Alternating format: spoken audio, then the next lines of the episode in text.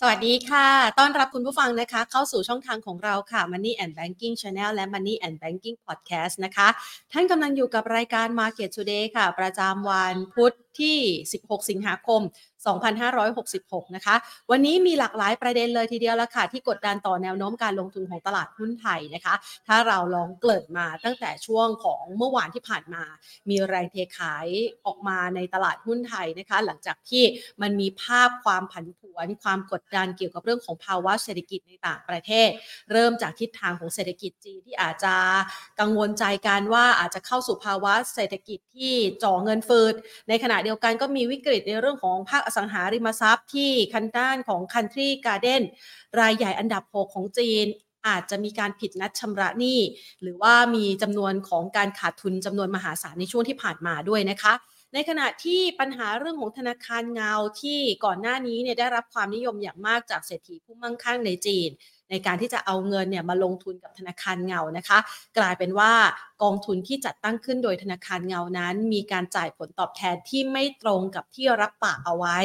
สะท้อนให้เห็นว่าสถานะเรื่องของการเงินนั้นอาจจะมีปัญหานะคะทำให้ภาพของเศรษฐกิจจีนในช่วงเวลานี้ดูค่อนข้างย่ำแย่ในสายตาของนักลงทุนโลกแล้วค่ะ เมื่อวานก็มีแรงเทขายออกมาในประเด็นดังกล่าว ในขณะที่ปัจจัยการเมืองภายในประเทศยังคงกดดันนะคะ มาในตลาดเช้าวันนี้ ก็มีประเด็นเพิ่มเติม หลังจากที่ก่อนหน้านี้เนี่ย Fitch Rating ได้มีการลดอันดับเครดิตของสหรัฐลงมาหนึ่งขั้น มาวันนี้ขู่อีกนะคะ บอกว่าถ้าคือก่อนหน้านี้เนี่ยปรับลดไปหนึ่งขั้นนะคะ แต่ยังไม่ปรับอันดับเครดิตของธนาคาร แต่ครั้งนี้เนี่ยออกมาระบุบอกว่าถ้าถ้าปรับลดอีกขั้น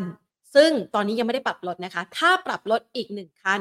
แน่นอนว่าทางด้านของ Fitch Rating นั้นอาจจะมีการปรับลดธนาคารต่าง ในสหรัฐอเมริกาด้วย ประเด็นนี้เนี่ยก็ทำให้นักลงทุนนั้นเกิดความวิตกกังวล แล้วก็สงสัยว่าตอนนี้เนี่ยทางด้านของ Fitch Rating นั้นเขามีข้อมูลอะไรถึงจะมา downgrade มีความไม่มั่นใจเกี่ยวกับเศรษฐกิจสหรัฐอย่างไร และมีความไม่มั่นใจมากแค่ไหนต่อการดำเนินงานของธนาคารในสหรัฐนะคะ ประเด็นนี้เลยส่งผลทำให้ภาพบรรยากาศการลงทุนในตลาดเอเชียเช้าวันนี้ มีแรงเทขายแล้วก็ปรับพักฐาน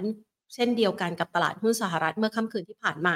ในขณะที่วันนี้เองเนี่ยนะคะ ประเด็นเรื่องของการเมืองที่เราจับตากันนะคะ นั่นก็คือเรื่องของสารรัฐธรรมนูญ วันนี้ข่าวล่าสุดเนี่ยออกแล้วออกในช่วงเวลาที่ตลาดหุ้นไทยปิดทำการในช่วงพักเที่ยงนะคะ อ่านให้คุณผู้ชมฟังนะคะสารรัฐธรรมนูญมีมติเอกฉันไม่รับคำร้องกรณีที่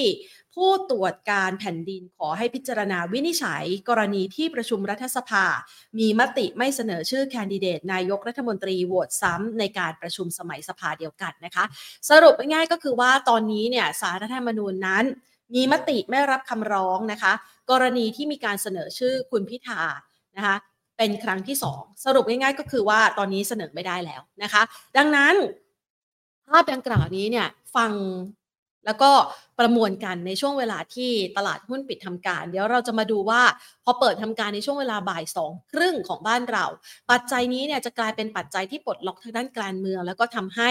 มีการประชุมสภา และก็กำหนดวันในการเลือกตั้งนายกได้หรือไม่นะคะ ซึ่งในประเด็นดังกล่าวนี้แหละค่ะเป็นประเด็นที่นักลงทุนรอคอยนะคะ เราไปดูกันต่อกันบ้างดีกว่านะคะภาพบรรยากาศของการลงทุนในช่วงครึ่งเช้าที่ผ่านมาที่ถูกปัจจัยต่างประเทศกดดัน และหนึ่งในนั้นก็คือเรื่องของเศรษฐกิจจีนนะคะที่ส่ง่งผลทำให้แนวโน้มของราคาน้ำมันที่เคยร้อนแรง ในช่วงที่ผ่านมาเช้าวันนี้เนี่ยเริ่มพักฐานนะคะ ราคาน้ำมันในตลาดโลกเวสเท็กซัสนั้นลงมาทดสอบที่ 80 ดอลลาร์ต่อบาร์เรล ส่วนเบรนท์เนี่ยลงมาที่ 84 ดอลลาร์ต่อบาร์เรล หลังจากก่อนหน้านี้โอ้โหวิ่งกันอย่างคึกคักเลยทีเดียวนะคะ อาจจะส่งผลต่อหุ้นในกลุ่มพลังงานบ้านเราด้วย ทีนี้ อย่างที่รายงานกันไปนะคะว่า แล้วมันมีภาพการลงทุนในตลาดหุ้นไทย ในช่วงครึ่งเช้าอย่างไรกันบ้างนะคะ มาตรวจสอบกันค่ะสำหรับภาพการลงทุนของตลาดหุ้นไทยในช่วงครึ่งเช้าที่ผ่านมานะคะ มีการปรับลดลงมานะคะ ก็คือยังคงมีแรงเทขายแหละปรับลดลงมากว่า 11.22 จุดแหมเลขสวยมากๆนะ ถ้าหากว่าอีกไม่กี่ชั่วโมงข้างหน้านี่นะคะ ยังไม่ได้ประกาศผลรางวัลและยังมีลอตเตอรี่เหลือนะอะก็ว่าไปนะคะอะ ดัชนีตลาดหุ้นไทยปิดภาคเช้า 1,509.51 จุดค่ะ ปรับลดลงมา 11.22 จุดนะคะด้วยมูลค่าการซื้อขาย 32,000 กว่าล้านบาท เกือบเกือบ33,000 ล้านบาทนะคะ โดยที่มีแรงขายออกมาก็คือหุ้นในกลุ่มพลังงานแหละนะคะ เพราะว่าเช้าวันนี้เนี่ยมีแรงปรับพักฐานลงมานะคะสำหรับหุ้นในกลุ่มพลังงานตัวสำคัญสำคัญตามแนวโน้มของราคาน้ำมันดิบในตลาดโลก คือแค่พลังงานถ่วงลงมานี่ก็หมดแรงแล้วนะคะ การไปต่อของเซตนะคะฮาน่าขยับเพิ่มขึ้น 13.88%ค่ะ ปตทปรับลดลง 1.39%ปตทสพปรับลดลง 0.62% CPO นะคะ เริ่มทรงตัวนะคะ ไม่เปลี่ยนแปลง KCE ไม่เปลี่ยนแปลงเช่นเดียวกันค่ะ เรามามองบรรยากาศการลงทุนนะคะ ในเช้าวันนี้เนี่ยถ้าหากว่ายกให้หุ้นที่โดดเด่นที่สุดนะคะ เห็นทีจะเป็นทางด้านของฮาน่าเนี่ยแหละนะคะ บวกส่วนตลาดแล้วก็บวกได้อย่างร้อนแรงด้วย 13.88%นะคะในขณะที่ทางด้านของเดลต้าเองนะคะก็มีการฟื้นกลับคืนมาด้วยนะคะเดลต้าวันนี้เนี่ยก็เริ่มมีแรงซื้อกลับคืนมา คือเป็นบวกเป็นสีเขียวใสๆนะคะได้นะคะ ส่วนทิศทางของการลงทุนในภาพของบรรยากาศโดยรวมนะคะ ถูกหลายปัจจัยกดดันเลย ดังนั้นเดี๋ยวเราจะมาพูดคุยกันว่าในมุมมองของนักวิเคราะห์นั้นประเมินสถานการณ์อย่างไรกันบ้างนะคะ ก่อนอื่นขอขอบพระคุณผู้สนับสนุนของเราค่ะ บริษัท True Corporation จำกัดมหาชน บริษัทเมืองไทยประกันชีวิตจำกัดมหาชน และทางด้านของธนาคารไทยพาณิชย์จำกัดมหาชนค่ะ มาพูดคุยกันในประเด็นการลงทุนของตลาดหุ้นไทยกันนะคะ พูดคุยกับคุณธกิจชาติเชิดศักดิ์ค่ะ ผู้ช่วยผู้อำนวยการจากบริษัทหลักทรัพย์กรุงศรีพัฒนาสินค่ะ สวัสดีค่ะคุณธกิจค่ะ สวัสดีครับพี่แพนค่ะ วันนี้นี่บรรยากาศต่างประเทศไม่เป็นใจเลยนะคะ แต่ว่าบรรยากาศภายในประเทศที่เพิ่งรับรู้กันไปนี่ ถือว่าเป็นใจหรือเปล่าคะผมว่าภาพของต่างประเทศเนี่ยก็คงเป็นประเด็นที่กดดันตัวหุ้นต่างประเทศรวมถึงหุ้นไทยด้วยนะครับก็จริงๆ ช่วงวันหยุดที่ผ่านมาเนี่ยประเด็นเรื่องจีนก็คงเป็นคีย์สำคัญนี่แหละครับทำให้ตัวตลาดหุ้นไทยเนี่ยนะครับ เปิดมาเมื่อวานรวมถึงวันนี้เนี่ยคง ได้รับผลกระทบนะเพราะว่าภาพของตัวเลขเศรษฐกิจจีนเนี่ยนะครับมันสะท้อนไปในทิศทางว่าการฟื้นตัวเนี่ยยังไม่ได้กลับมาดีมากนะนะไล่เรียงตั้งแต่ยอดค้าปลีกของจีนนะครับ fixed asset investment นะครับในส่วนของการลงทุนสินทรัพย์ถาวรนะครับตัวเลขต่างๆเนี่ยมันบ่งชี้ไปว่าภาวะเงินเฟ้อของจีนเนี่ยนะครับมันน่าจะยังคงดำเนินต่อ นะครับซึ่งแน่นอนนะครับบ้านเราเนี่ยมีการทำการค้าส่งออกนำเข้า แล้วก็ในส่วนของขานักท่องเที่ยวเนี่ยเราก็รับมาจากจีนค่อนข้างเยอะนะครับดังนั้นเนี่ย impact นะเราจะเห็นได้ว่าหน้าหุ้นที่เชื่อมโยงกับธุรกิจในฝั่งของจีนเนี่ยไล่เรียงตั้งแต่ SCGP กลุ่มปิโตเคมีกลุ่มโรงกลั่นเนี่ยนะครับราคาหุ้นก็โดนทำโทษลงมา นะครับประเด็นเรื่องจีนนะครับคงเป็นคีย์นะครับในส่วนของตัวการลงทุนบ้านเราในสัปดาห์นี้นะครับแล้วก็ในฝั่งของขาสหรัฐแล้วก็การเมืองในบ้านเราเนี่ยแหละครับที่ผมว่าเราดูจากพัฒนาการต่างๆเนี่ยนะครับมันก็มีพัฒนาการตามลำดับในทางที่ดีขึ้นครับ มองถึงจีนเนี่ยนะคะ เราเห็นภาพชัดเจนเลยนะคะ เพราะว่าค่อนข้างกังวลใจว่าเศรษฐกิจเบอร์สองของโลกเนี่ยอาจจะทำให้ภาวะเศรษฐกิจโลกเนี่ยถดถอยลงมาด้วยนะคะ แต่พอมองที่สหรัฐเมื่อวานนี้กลายเป็นว่ามีการเปิดประเด็นใหม่ก็คือเรื่องของ Fitch Rating ขู่จะปรับลดอันดับเครดิตสหรัฐลงอีก และอาจจะไปลดธนาคารรายใหญ่ด้วย กรณีแบบนี้นี่เรากังวลใจไหมคะเพราะว่าก่อนหน้านี้เนี่ยลดครั้งแรกดูเหมือนว่าคนจะไม่ค่อยให้ค่าสักเท่าไหร่ ครับจริงๆ รอบที่แล้วเนี่ยที่มีการปรับ credit rating ประเทศลงเนี่ยนะครับจะเห็นได้ว่า Impact กับตลาดหุ้นโลกรวมถึงหุ้นไทยเนี่ยนะครับผมคิดว่าเป็นมุมมองในเชิงจิตวิทยานะครับก็คือกระทบในช่วงสั้นนะครับ เพราะว่าการปรับ credit rating ประเทศเนี่ยรอบที่แล้วเนี่ยผมว่าไปดูรอบปี 2011เนี่ยนะครับตลาดหุ้นอเมริกาเนี่ยก็ปรับลงระยะสั้นนะครับ แล้วก็รอบนี้เนี่ยก็ให้คล้ายกันนะครับ แต่แน่นอนนะครับ พอประเด็นที่มันเกิดขึ้นตรงนี้อาจจะสร้างความกังวลใจทำให้ภาพของสินทรัพย์เสี่ยงตลาดหุ้นเนี่ยนะครับ ก็โดนแรงกดดันแน่นอนนะครับรวมถึงในฝั่งของขาที่เข้ามาก็คือการที่ Fitch เนี่ยเขาจะปรับ credit rating ธนาคารขนาดใหญ่เนี่ยนะครับผมว่าตรงนี้เนี่ยมันก็อาจจะเป็นจิตวิทยาเชิงลบนะครับ ซึ่งถ้าเกิดมีการเกิด ปรับ credit rating ลงจริงๆเนี่ยอันนี้เนี่ยก็แน่นอนก็คงกดดันตัวบรรยากาศการลงทุนนะครับแต่ถามมุมมองของเราเนี่ยนะครับผมมองว่าในฝั่งของภาคการเงินเนี่ยอาจจะต้องติดตามต่อนะเพราะประเด็นนี้เป็นประเด็นที่ทุกคนก็รู้อยู่แล้วนะฮะว่า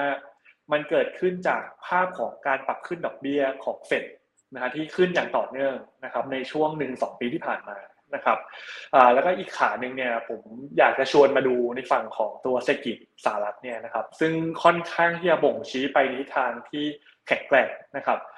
จะเห็นไล่เรียงมาตั้งแต่ภาพของตลาดแรงงานนะครับ ยังคงอยู่ในภาวะตึงตัวนะครับ nonfarm payroll ยังดีอัตราการว่างงานยังอยู่ในระดับต่ำ3.5%แล้วก็ตัวเลขเมื่อวานนี้เนี่ยยังบ่งชี้นะครับ ก็คือตัว retail sale เนี่ยนะครับออกมาเนี่ยนะครับดีกว่าที่ตลาดคาด แล้วก็ไส้ในเนี่ยเรียกได้ว่าดีเกือบทุกรายการเลยโดยเฉพาะการขายของออนไลน์นะครับในส่วนของหมวดเครื่องดื่ม หมวดอาหารเนี่ยนะครับยอดค้าปลีกเนี่ยยังค่อนข้างจะดูดีนะแล้วถ้าเกิด imply ไปในอนาคตเนี่ยนะครับผมว่าด้วยภาคการบริโภคของเขาเนี่ยสัดส่วนเนี่ยประมาณ 66%เนี่ยผมว่าพอ retail sale ออกมาดีตลาดแรงงานตึงตัวเนี่ยอันนี้มันน่าจะบ่งชี้ได้ว่าภาพของการเกิดภาวะเศรษฐกิจถดถอยในฝั่งซายเนี่ยน้ำหนักน่าจะน้อยลงนะอันนี้เนี่ยก็น่าจะชดเชย ภาพของความเสี่ยงนะครับได้ในระดับหนึ่งนะครับ แต่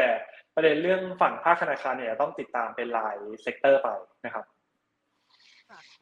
งั้นเรามามองการเมืองในประเทศบ้านนะคะ เพราะว่ามันเป็นปัจจัยสำคัญสำคัญนะคะ เข้าสู่ปัจจัยที่ 3 ที่นักลงทุนรอคอยโอ้โหรอกันมาหลายเดือนแล้วนะ เกี่ยวกับเรื่องของการปลดล็อกด้านการเมือง การตัดสินใจหรือว่าการพิจารณาในครั้งนี้ของศาลรัฐธรรมนูญเนี่ยนะคะ จะถือว่าเป็นการปลดล็อกได้ไหมคะ คุณธกิจมอง ครับผมคิดว่าอันนี้เนี่ยก็มองเป็นประเด็นบวกนะครับเพราะว่าหลังจากนี้การโหวตหลังจากนี้อาจจะต้องยึดมติตามสภาตามเดิมนะครับทีนี้คีย์สำคัญคือต้องตามต่อนะครับ ว่าในส่วนของประธานสภาเนี่ยเขาจะประกาศวันโหวตนายกวันไหนนะฮะซึ่งอันนี้รายละเอียดความชัดเจนเนี่ยเราต้องรอดูว่าวันนี้หรือว่าวันพรุ่งนี้นะครับ ซึ่งถ้าเกิดพัฒนาการความชัดเจนเรื่องการโหวตนายกมัน มีความชัดเจนมากขึ้นเนี่ยตรงนี้เนี่ยผมมองว่าแน่นอนนะครับหุ้นบ้านเราเนี่ยซึ่งถูก overhang จากประเด็นเรื่องการเมืองมาระยะหนึ่งนะครับภาพในส่วนตรงนี้เนี่ยมันน่าจะผ่อนคลายทำให้ investor เนี่ยน่าจะมีความมั่นใจมากขึ้นนะครับแล้วก็อีกขาหนึ่งเนี่ยนะครับผมว่าภาพของหุ้นที่อิงกับ domestic play เนี่ยนะครับในวันนี้เนี่ยโดยเฉพาะช่วงบ่ายเนี่ยมีโอกาสที่จะตอบรับ เชิงบวกจากพัฒนาการการเมืองในบ้านเราที่ดีขึ้นครับ รอมานานนะคะปลดล็อกสักทีนะคะ แล้วก็หวังว่าจะเป็นไปในทางที่ดี แล้วก็เป็นเชิงมากยิ่งขึ้นนะคะ ทีนี้เราเห็นแล้วนะคะ จีนเนี่ยถ่วงแน่นอนนะคะ เพราะว่าไทยมีการค้าการลงทุนกับเขาก็ค่อนข้างเยอะ สหรัฐที่ต้องรอติดตามส่วนเรื่องของการเมืองของเรารอพัฒนาการที่ดีขึ้น หลังจากนี้เนี่ยคุณธกิจมองว่าตลาดหุ้นไทยที่วันนี้มีแรงขายลงมาเนี่ยหลุดแนวรับย่อยๆ ลงมาเนี่ยนะคะ กลับมาทดสอบใกล้ๆระดับ 1,500 จุดต้นๆอีกครั้งหนึ่ง เรากังวลใจไหมคะจริงๆ เป็นจุดที่ดีในการทยอยสะสมนะครับผมผมมองว่ากรอบแนวรับของเซ็ตเนี่ยนะครับระยะสั้นเรามองที่พันห้าร้อยเจ็ดจุดนะครับแล้วก็จริงๆโซนระยะสั้นสุดก็คือหนึ่งห้าหนึ่งหนึ่งหนึ่งนะครับกรณีแย่สุดของรอบเนี่ยผมว่าบริเวณพันห้าเนี่ยนะครับเป็นจุดทยอยสะสมนะครับผมมองว่าเรื่องการเมืองเนี่ยนะครับคงเป็น key lever สำคัญนะครับเรามองว่าในท้ายที่สุดเนี่ยนะครับเรื่องการเมืองมันมีทางออกนะครับ ดังนั้นเนี่ย ย่อมารอบนี้เนี่ยถ้าเกิดไม่ทำนิวโลใหม่นะครับเรายังมองว่าเป็นจังหวะทยอยสะสมเพื่อหวังผลระยะกลางถึงยาวนะครับแน่นอนนะครับระยะสั้นเนี่ยแนวต้านณจุดระยะสั้นก็คือ 1530 แล้วก็ 1555 นะครับ อันนี้เนี่ยจะเป็นโซนที่จะต้องผ่านให้ได้นะครับ แต่ดูจากสถานการณ์ปัจจุบันเนี่ยนะครับ ผมคิดว่าทิศทางตลาดหุ้นหลังจากนี้มีโอกาสที่จะแกว่งตัวไซด์เวย์อัพขึ้นครับ อย่างที่พี่แพนสอบถามไปนะคะ ขอไปบอกว่า เอ๊ะแล้วพันหกมีดูไหมมุมมองของคุณธกิจนี่มองว่าพันหกของเรามีโอกาสกลับไปเยือนไหมคะเป็นไม่ได้ครับพี่แพนนะครับพันหกเนี่ยนะครับ ผมคิดว่าถ้าดูอัพไซด์จากปัจจุบันเนี่ยนะครับ ไม่เยอะนะฮะเอ่อผมคิดว่าประมาณเจ็ดสิบแปดสิบจุดเนี่ยนะครับถ้าเกิดตีเป็นเปอร์เซ็นต์เนี่ยนะครับถ้าค่าของการเมืองมันชัดเนี่ยนะครับพันหกเนี่ยมีโอกาสที่จะขึ้นไปเทียสได้นะแต่แน่นอนเนี่ยนะครับอาจจะต้องกลับมาโฟกัส เป็นรายประเด็นไปนะครับเพราะว่าสถานการณ์เรื่องการเมืองเนี่ยจะเห็นได้ว่าถ้าเกิดความเชื่อมั่นมันกลับมาแล้ว flow ของฝรั่งเนี่ยนะครับมีการกลับเข้ามาซื้อเนี่ยนะครับมีโอกาสเหมือนกัน เพราะว่าอย่าลืมนะครับว่าฝรั่งเนี่ยก็ underown บ้านเรานะครับมีการขายลดพอร์ตในส่วนของหุ้นไทยไปในช่วงหนึ่งสองสัปดาห์ที่ผ่านมานะครับ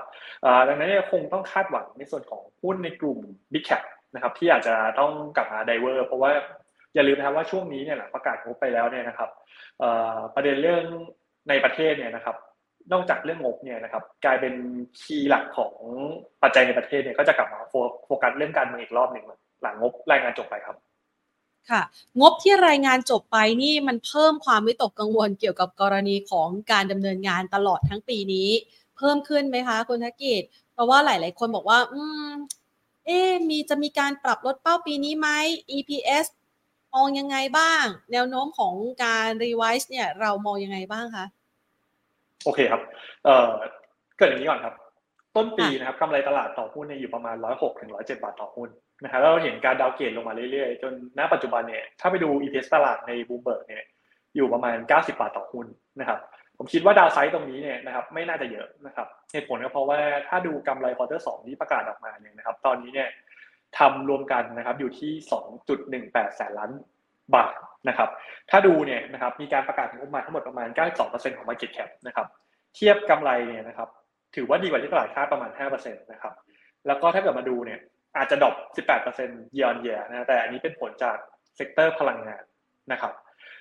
กำไร quarter หนึ่งนะครับอยู่ประมาณสองแสนห้า quarter สองสองแสนหนึ่งนะครับไม่ขี้เหร่นะครับ แล้วกำไรทั้งปีนะครับณปัจจุบันเนี่ยนะครับ consensus ทำไว้ที่ 90 บาท ผมมองว่า quarter สามเนี่ยนะครับ downside ในการปรับลดประมาณการเนี่ยน้ำหนักไม่น่าจะเห็นมากนักนะครับน่าจะอยู่บริเวณ 90 บวกลบเนี่ยแหละครับเหตุผลก็เพราะว่าถ้ามองไป quarter สามเนี่ยนะครับ sector ที่มี Market Cap หรือว่ามีสัดส่วนกำไรเยอะที่สุดเนี่ยก็คือกลุ่ม Energy นะครับเราเห็นภาพของราคาน้ำมันดิบเนี่ยเมื่อเทียบกับ quarter สองเนี่ยฟื้นตัวขึ้นมานะครับราคาน้ำมันดิบเนี่ยนะครับตอนนี้เนี่ยขึ้นมาเฉลี่ยประมาณ 80ถึง85 เหรียญนะครับเทียบกับ quarter สองเนี่ย มีการฟื้นตัว Q1Q นะครับกลุ่มโรงกลั่นก็เหมือนกันนะครับ เราเห็นค่าการกลั่นเนี่ยนะครับ ล่าสุดเนี่ยขึ้นมาอยู่บริเวณ 12.3 เหรียญนะครับ ดีขึ้นจาก quarter สองชัดเจนนะครับ ดังนั้นในกลุ่มโรงกลั่นกำไรน่าจะดีขึ้นนะครับแล้วก็ในฝั่งของ domestic pay เนี่ยถ้าเกิดภาพของตัวการเปิดเมืองนะครับอีกขาหนึ่งนะครับโดยเฉพาะประเด็นเรื่องค่าไฟเนี่ยที่ปรับลดลงมาเนี่ยผมว่า domestic pay พวกขาปีเนี่ยที่ทางกำไรน่าจะค่อยๆดีขึ้นนะครับ ดังนั้นในโดยรวมสรุปนะครับ ผมว่าดาวไซด์ต่อกำไรตลาดเนี่ยนะครับไม่น่าจะเยอะแล้วนะครับ คิดว่าการปรับลดประมาณการ target price ของตลาดเนี่ยไม่น่าจะเยอะครับ เรายังคงมองดัชนีบริเวณเดิมครับ ประมาณ 1620 ครับค่ะฟังแล้วรู้สึกดีนะคะ แล้วก็รู้สึกมั่นใจในการลงทุนมากขึ้นนะคะรอปลดล็อกที่เหลือนะคะ ดังนั้นในช่วงจังหวะนี้เนี่ยที่เรากำลังจะลุ้นว่ามันจะเป็น sideway up คุณธกิจแนะนำการจัดสรรพอร์ตลงทุนหน่อยสิคะ มีไอเดียให้กับนักลงทุนยังไงบ้างคะ จริงๆเราอิงกับภาพของกลุ่ม domestic play แล้วก็กลุ่ม global play นะครับในขาของinvestor ที่เป็นสาย trading นะครับ ผมว่าภาพของ global play เนี่ยนะครับ ไม่ว่าจะเป็นอิเล็กทรอนิกส์หรือกลุ่มพลังงานเนี่ยนะครับ เรายังมองบวกนะครับอย่างในขาของอิเล็กทรอนิกส์เนี่ยก่อนหน้าเนี่ยเราทางหุ้นสีรัสินเนี่ยนะครับ ถ้าเกิดตามโบรกเราเนี่ยนะครับ เรายังมีมุมมองเชิงบวกกับในฝั่งของขา ตัวเซมิคอนดักเตอร์นะครับไม่ว่าจะเป็น HANA KCE นะครับเราคิดว่าธีม megatrend นะครับ ในส่วนของตัวรถ EV ที่จะเข้ามาในส่วนของขาเซมิคอนดักเตอร์พวกแนวโน้ม AI เนี่ยที่จะเข้ามาเนี่ยนะครับภาพของตัว outlook เนี่ยค่อนข้างจะดี ก็จะบวกกับเซมิคอนดักเตอร์ของโลกรวมถึงบ้านเรานะครับแล้วอีกขาหนึ่งก็เห็นสัญญาณการฟื้นตัวจากภาพของการส่งออกเกาหลีใต้โดยเฉพาะขาเซมิคอนดักเตอร์ขา ICT เนี่ยเริ่มผ่านจุดต่ำสุดแล้วก็ฟื้นตัว ประกอบกับในฝั่งของตัวเงินบาทที่กลับมาอ่อนค่าเนี่ยผมว่าระยะสั้นเนี่ยถ้าเกิดจะ trading เนี่ยนะครับในขาของหุ้น global play ในขาส่งออกเนี่ยเน้นไปที่อิเล็กทรอนิกส์นะครับก็เน้น HANA KCE ซึ่งวันนี้เนี่ยราคาหุ้นขึ้นมาแล้วนะฮะ HANA ก็อาจจะต้องรับความเสี่ยงนะครับหาจุดในการเข้านะครับแล้วอีกขาหนึ่งก็คือกลุ่มพลังงานนะครับ เรามองว่าถึงแม้นะครับจีนอาจจะแผ่วนะครับเศรษฐกิจอาจจะแผ่วจริงนะแต่เราเชื่อว่า หลังประชุมโพลิสคูโลในเดือนกรกฎาเนี่ยมาตรการมันจะค่อยๆเห็นผลในช่วงครึ่งปีหลัง แล้วถ้าเกิดเศรษฐกิจจีนอเป็นแบบนี้การที่จีนเขาจะให้เศรษฐกิจเขาโตได้ห้าเปอร์เซ็นเนี่ยผมว่าอย่างน้อยๆเนี่ยนะครับเขาอาจจะต้องมีการกระตุ้นเศรษฐกิจเพิ่มเติมนะครับหลังจากนี้เพราะเงินเฟ้อยังต่ำนะครับยังมีรูมในการกระตุ้นดังนั้นเนี่ยนะครับผมว่าค่าการกัดนะครับมีโอกาสที่จะเล่นขึ้นต่อนะครับ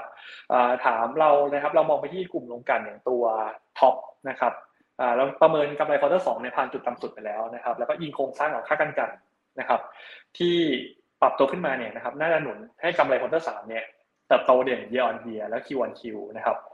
มองว่าราคาหุ้นที่ย่อลงมาเนี่ยเป็นจังหวะทยอยสะสมนะครับ แล้วก็ตัวปตทก็เหมือนกันนะครับ ผมว่าได้ประโยชน์จากภาพของค่าการกลั่นที่ขึ้นเหมือนกันนะฮะกำไร quarter สองนะครับ ธุรกิจหลักก๊าซยังดีนะครับ อาจจะมีธุรกิจบริษัทรุ่นอื่นเนี่ยที่อาจจะชะลอนะแต่เรามองว่าทิศทางค่าการกลั่นที่มันฟื้นตรงนี้เนี่ยน่าจะทำให้กำไร quarter สามเนี่ยกลับมาเด่นคล้ายๆกันนะครับ แล้วก็ตัวบอทเนี่ยลุ้นเงินปันผลกลางเดือนกันยาด้วย อันนี้จะเป็นธีมระยะสั้นนะครับอีกขาหนึ่งก็เป็นธีมระยะยาวครับพี่แทนผมว่าธีมระยะยาวเนี่ยอาจจะต้องกลับมาโฟกัสในฝั่งของหุ้นนะครับ domestic play กลุ่มค้าปลีกนะครับ จริงๆเรามีให้เลือกนะครับ ไม่ว่าจะเป็น CPO CP Extra นะครับแต่ มุมมองเราเนี่ยเรายังมองบวกทั้ง CPO CP Extra แต่ถ้าจะให้เลือกเนี่ยเลือก CP Extra ก่อนนะครับเป็นทีม domestic pay นะครับกำไรครึ่งหลังฟื้นนะครับค่าไฟที่จะปรับลงเนี่ยนะครับผมว่าตรงนี้เนี่ยน่าจะลดในฝั่งของขาต้นทุนได้นะครับแล้วก็ valuation เนี่ยปัจจุบันซื้อขายที่ PE 29 เท่านะครับ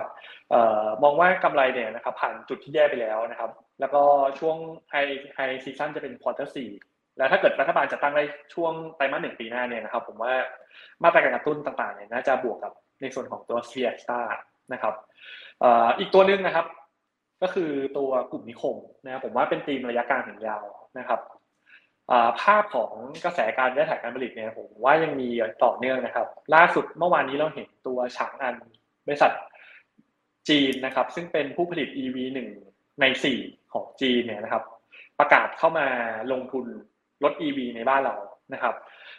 แถมมองไปยาวหน่อยนะครับ คือถ้ามาดูในต้นปีหน้าเนี่ยเดี๋ยวการเลือกตั้งไต้หวันจะเกิดขึ้นนะครับผมมองว่าความตึงเครียดนะครับ ระหว่างประเทศเนี่ยนะครับ ยังคงเป็นประเด็นที่ยังมีต่อเนื่องนะครับตรงนั้นเนี่ยนะครับน่าจะเห็นผลจากการย้ายฐานการผลิตมาในบ้านเรามากขึ้นนะครับ ก็มองมาต่างเนี่ยนะครับ เป็นอีกตัวหนึ่งที่น่าจะได้ประโยชน์ จริงๆถ้ามาตากวาเนี่ยนะครับ ก็ดีทั้งคู่เลยครับ อะนี่ก็เป็นพอร์ตนะคะ ทั้งระยะสั้นกลางและก็ยาวนะคะ ทีนี้ถามต่อค่ะ คุณนักกิจคะคุณนิกตอนนี้เนี่ยนะคะหลาย ๆ คนเนี่ยในช่วงที่ผ่านมาคือเราอดทนมาหลายเดือนแล้วนะคะ ตั้งแต่หลังเลือกตั้งเราก็หวังว่าตลาดหุ้นจะพุ่งก็ไม่พุ่งนะคะ ดังนั้นเนี่ยก่อนหน้าเลือกตั้งมันก็ค่อนข้างซบเซานะคะ ในช่วงระยะเวลาหลายเดือนที่ผ่านมาหลาย ๆ คน คนแล้วก็ถัวมาเนี่ยนะคะ แล้วก็อาจจะยังไม่ได้กำไรกำไรสักเท่าไหร่ เราแนะนำในการจัดสรรแล้วก็กลยุทธ์การลงทุนยังไงบ้างครับเพราะว่ามองไปที่พันหกก็อาจจะเป็นลูมที่ไม่กว้างสักเท่าไหร่เราประเมินยังไงคะครับจริงๆผมว่าแน่นอนนะครับเงินสดจะต้องมีสัดส่วนที่อาจจะต้องเพิ่มน้ำหนักขึ้นมานะแล้วก็ยังมีเงินบางส่วนนะครับ trading นะครับ ตามหุ้นที่อาจจะต้องโฟกัสนิดหนึ่งนะครับ อย่างที่เราไล่เรียงไปเมื่อกี้นะครับ ผมว่า มันเป็นกลยุทธ์ที่อาจจะต้องโฟกัสนะครับ เน้นโฟกัสนะครับ แล้วก็อาจจะต้องติดตามไปเรื่องการเมืองอย่างใกล้ชิดนะครับเพราะว่าถ้าสถานการณ์เนี่ยมันมีความชัดเจนมากขึ้นเนี่ยผมว่าถ้าเรามีเงินสดเนี่ยนะครับในยามที่ความชัดเจนมันเห็นเห็นชัดเนี่ยนะครับ ผมว่ามีโอกาสที่เราจะเอาเงินสดตรงนั้นเนี่ยเข้ามาซื้อหุ้นนะครับ ในช่วงที่การเมืองบ้านเราเนี่ยมันชัดเจน มากยิ่งขึ้นนะครับ ก็ระยะสั้นก็คงอาจจะต้องเทรดดิ้งนะครับ แล้วก็เลือกตัวที่มีปัจจัยบวกค่ะถ้าหากว่าดัชนีเนี่ยขึ้นไปถึงเป้าหมายอย่างที่คุณธกิจให้ไว้เนี่ยนะคะ เบื้องต้นเนี่ยมันอาจจะอยู่สักประมาณ 1,555 กลางๆ เราก็ต้องทยอยในการที่จะเก็บเข้ามาคือทยอยเก็บกำไรก่อนว่าอย่างนั้นเถอะถูกต้องไหมคะผมคิดว่าต้องเลือกนะครับ ว่าหุ้นที่เราเข้าไปเนี่ยนะครับ มันอยู่ในโซนบนแล้วหรือยังหรือว่าในโซนล่างนะฮะ ถ้าเกิดอยู่ในโซล่าเนี่ยนะครับผมว่าอย่างกลุ่มขาปี CPX Star CPO นะครับอันนี้เนี่ยนะครับตีมค่อนข้างจะชัดนะครับอาจจะ let profit run นะครับหรือบางบางตัวบางกลุ่มเนี่ยนะครับผมคิดว่าถ้ายังอยู่โซนบนแล้วตีมระยะกลางถึงยาวยัง support อย่างกลุ่มนิคมเนี่ยนะครับเป็นผมผมอาจจะถือ run trend ต่อ แต่บางตัวเนี่ยนะครับที่ดูเหมือนว่า catalyst ระยะสั้นยังมีแต่ระยะกลางถึงยาวเนี่ยหมดอาจจะต้อง take profit ขายทำกำไรมาตามที่พี่แทนบอกเลยครับ นะคะอะอีกหนึ่งประเด็นที่เป็นประเด็นเมื่อวานนี้นะคะ นั่นก็คือทางด้านของชมรมบัตรเครดิต ระบุบอกว่าอยากจะขอแบงก์ชาติในการขยับขึ้นอัตราดอกเบี้ยนะคะ ประเด็นนี้เนี่ยมันจะทำให้หุ้นในกลุ่มที่เกี่ยวข้องที่ก่อนหน้านี้เคยแบบโอ้โหโชติช่วงนะรุ่งโรจน์กลับคืนมาคึกคักได้บ้างไหมคะครับจริง ๆ อันนี้เนี่ยจะบวกกับในฝั่งของคนที่มีพอร์ต บัตรเครดิตเยอะๆอย่างตัว KTC กับ AEON นะครับ ก็โฟกัสไปที่ตัวที่ได้ประโยชน์ตรงๆ แล้วก็เยอะที่สุดอย่างตัว KTC ครับ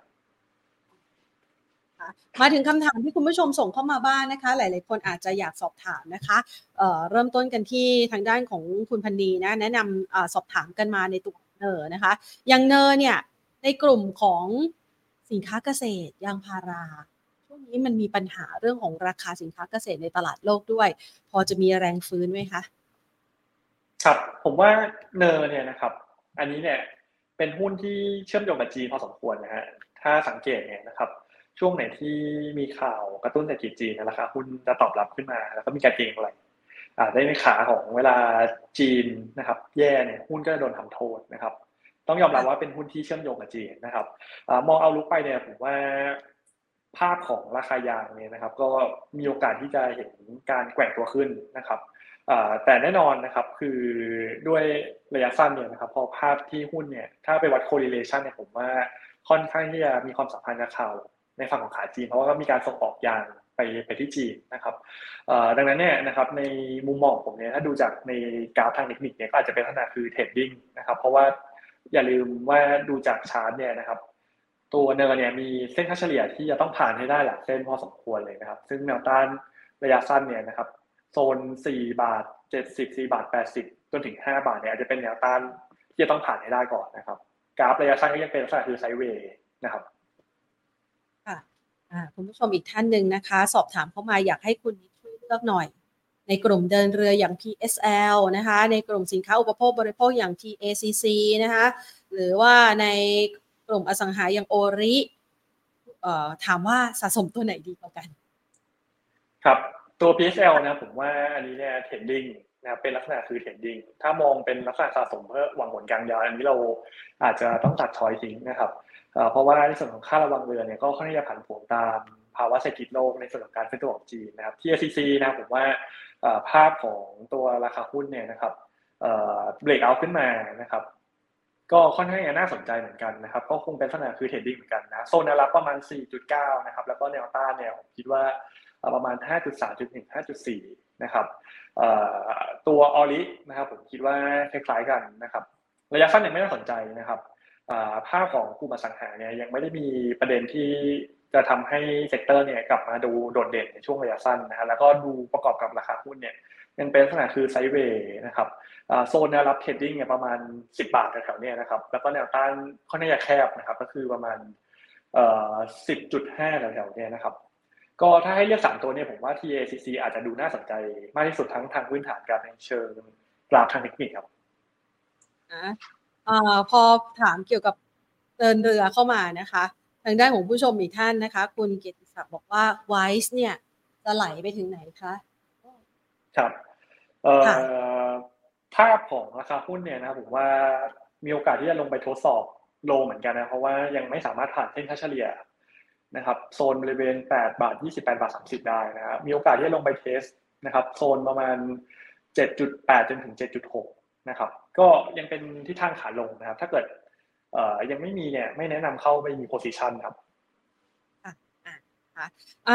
อย่างที่เมื่อสักครู่นี้เนี่ยนะคะ สอบถามไปนะคะว่า ตอนนี้เนี่ยมันมีประเด็นเรื่องของสินค้าเกษตรครับคุณ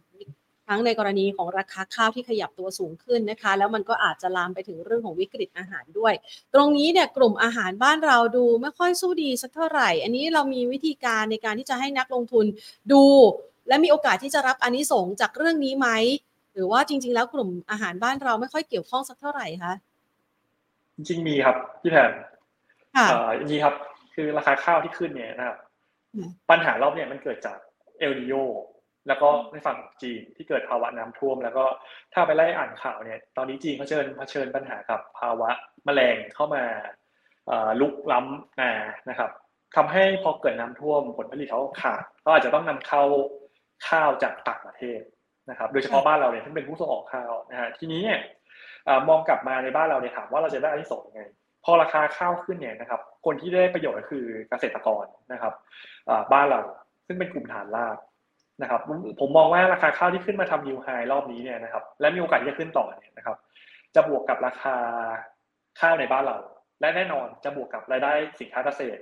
รายได้ของเกษตรกรบ้านเราในช่วง6ถึง12 เดือนข้างหน้า หรือ 18 เดือนข้างหน้าเป็นต้นไปนะฮะตรงนี้เนี่ยจะบวกกับแน่นอนนะครับ กลุ่มที่ได้ประโยชน์ก็คือกลุ่มนะครับ ที่ขายสินค้าค้าปีกพวกวัสดุก่อสร้าง เช่นดูโฮมกับโกลบนะครับผมว่าสองตัวนี้น่าสนใจนะครับ ราคาหุ้นยังอยู่โซนล่างเหมือนกันนะครับถ้าภาพของรายได้เกษตรกรเพิ่มขึ้นเนี่ยนะครับผมว่าค้าปีกวัสดุก่อสร้างอย่างโกลบกับดูโฮมเนี่ยนะเป็นกลุ่มที่ได้อานิสงส์เชิงบวกนะครับ แล้วก็ไอเดียคอนะครับ อันนี้เป็นหุ้นนะครับที่มีการส่งออกหรือว่าทำธุรกิจเกี่ยวกับข้าวอย่างตัวเกษตรนะครับ ก็อาจจะได้อันนี้ส่งด้วยครับ เพราะว่าหลาย ๆ คนนะคะกำลังแบบเผื่อว่าหลาย ๆ คนอยากจะมองหานะคะ ตัวเลือกในช่วงเวลานี้นะคะอาขยับมาที่อีกหนึ่งคำถามนะคะ คุณผู้ชมถามว่าอย่าง Wise เนี่ยเป็นตัวที่เมื่อสักครู่นี้แนะนำมาคู่กับ CP Extra แต่อาจจะไม่ได้ให้น้ำหนักมากนักนะคะ ขอรับต้านหน่อย เรามองยังไงคะวาใช่ไหมครับพี่แฟน CPO ค่ะ CPO ขอไปค่ะ CPO อ๋อ ครับ ผมว่า CPO เนี่ยนะครับ โซนแนวรับจริงๆแถวๆเนี่ยนะครับ61 62 บาทนะครับ แล้วก็โซนแนวต้านเนี่ยนะครับผมคิดว่าโซน 64 บาทก่อน ซึ่งถ้าเกิดผ่านไปได้เนี่ยแนวต้านถัดไปจะอยู่บริเวณ 65.5 ระหว่างนี้นะคะ ที่เรากำลังคุยกันอยู่นะบรรยากาศการลงทุนตลาดหุ้นไทยก็พอจะมีแรงซื้อขึ้นมาบ้างนะคะ เราเดี๋ยวเรามาลุ้นกันนะคะ วันนี้ต้องขอขอบคุณคุณธกิจมากเลยนะคะ ที่มาให้ไอเดียการลงทุนแล้วก็เลือกหุ้นสำหรับระยะสั้นกลางยาว เพื่อที่จะตั้งหลักให้ตลาดหุ้นไทยนั้น กลับขึ้นสู่ภาพของไซด์เวย์อัพกันต่อนะคะ วันนี้ขอบคุณมากนะคะ คุณนิกสวัสดีค่ะ ครับสวัสดีครับพี่แพนสวัสดีครับท่านฟัง คุณนิกพัฒน์นะคะชาติเทศศักดิ์ค่ะผู้ช่วยผู้อำนวยการนะคะจากทางด้านของบริษัทหลักทรัพย์กรุงศรีพัฒนาสินนะคะ มองตลาดหุ้นไทยหลังจากนี้นะคะ ถ้าหากว่าเราเห็นภาพชัดเกี่ยวกับเรื่องของวันเลือกวันโหวตนายกรัฐมนตรีนะคะและสุดท้ายแล้วนะคะปลดล็อกได้เห็นชมหน้า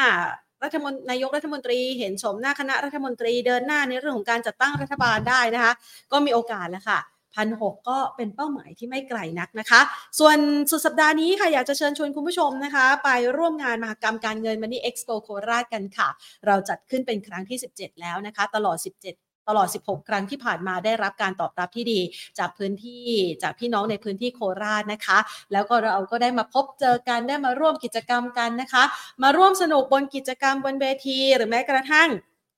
หลายๆคนบอกว่าช่วงเวลานี้เนี่ยอยากจะเสริมเติมสภาพคล่อง หรือมีเงินเย็นๆอยากจะฝากนะคะ แน่นอนว่าจะไปหาโปรโมชั่นทั่วๆ ไปเนี่ยก็หาได้ยากมางานนี้งานเดียวค่ะ รับรองตอบทุกโจทย์เลยนะคะ สินเชื่อบ้านดอกเบี้ยต่ำเริ่มต้น 1.99%นาน 9 เดือนแรก สินเชื่อบ้านนี่ปัจจุบันนี้จะไปรีไฟแนนซ์ดอกเบี้ยก็ขยับแล้วนะ คือก่อนหน้านี้โปรช่วงต้นปีกับช่วงของ ช่วงเวลานี้เนี่ยนะคะแตกต่างแล้วนะขยับขึ้นดอกเบี้ยไปแล้วนะคะ ดังนั้นใครที่ยังไม่มีสินเชื่อดีๆ ก็ไปร่วมงานกัน หรือว่าจะเป็นเงินฝากดอกเบี้ยสูงนะคะ ฝากประจำ 2.35%นาน 36 เดือนก็มีนะคะ อยากจะซื้อทำเลเด่นๆนะคะ มีพื้นที่ที่อยากขยับขยายอสังหาริมทรัพย์นะคะ NPA ในพื้นที่โคราชนะคะ และก็จังหวัดใกล้เคียงราคาดีๆ ไปงานนี้ก็สามารถเลือกกันได้แล้วค่ะ ประกันชีวิตประกันสุขภาพประกันวินาศภัยนะคะ ส่วนวันเสาร์เรามีงานสัมมนาค่ะ ไปพูดคุยกันได้กลารเมืองคลายล็อกเปิดทางเก็บหุ้นอัพไซด์เด่นนะคะ พูดคุยกับพี่กระทิงอ้วนคุณสมพงษ์เบญจเทพานันผู้ช่วยกรรมการผู้จัดการฝ่ายวิเคราะห์หลักทรัพย์ จากบริษัทหลักทรัพย์ไอรานะคะ ที่เวทีกลางชั้น 3 MCC Hall The Mall โคราชค่ะ ส่วนท่านใดที่อยู่ในจังหวัดอื่นๆนะคะ ก็สามารถที่จะมา คุยกันได้ผ่านทางแฟนเพจ Facebook ของเรานะคะ มีไลฟ์สด Money and Banking Channel Money Expo แล้วก็การเงินธนาคาร หรือจะเข้ามาดูได้ผ่าน YouTube ของเราในช่วงเวลานี้เนี่ยนะคะ ก็คือ Money and Banking Channel ในวันเสาร์แล้วค่ะ งานทั้งหมดนี้เนี่ยนะคะ เราจะมาพบกันตั้งแต่วันศุกร์ที่ 18 ไปจนถึงวันอาทิตย์ที่ 20สิงหาคมนะคะ ฝากเอาไว้นะคะสำหรับคุณผู้ชมที่อยู่ในพื้นที่มาร่วมงานกันได้แล้วค่ะ วันนี้หมดเวลาลงแล้วนะคะ ลากันไปก่อน สวัสดีค่ะ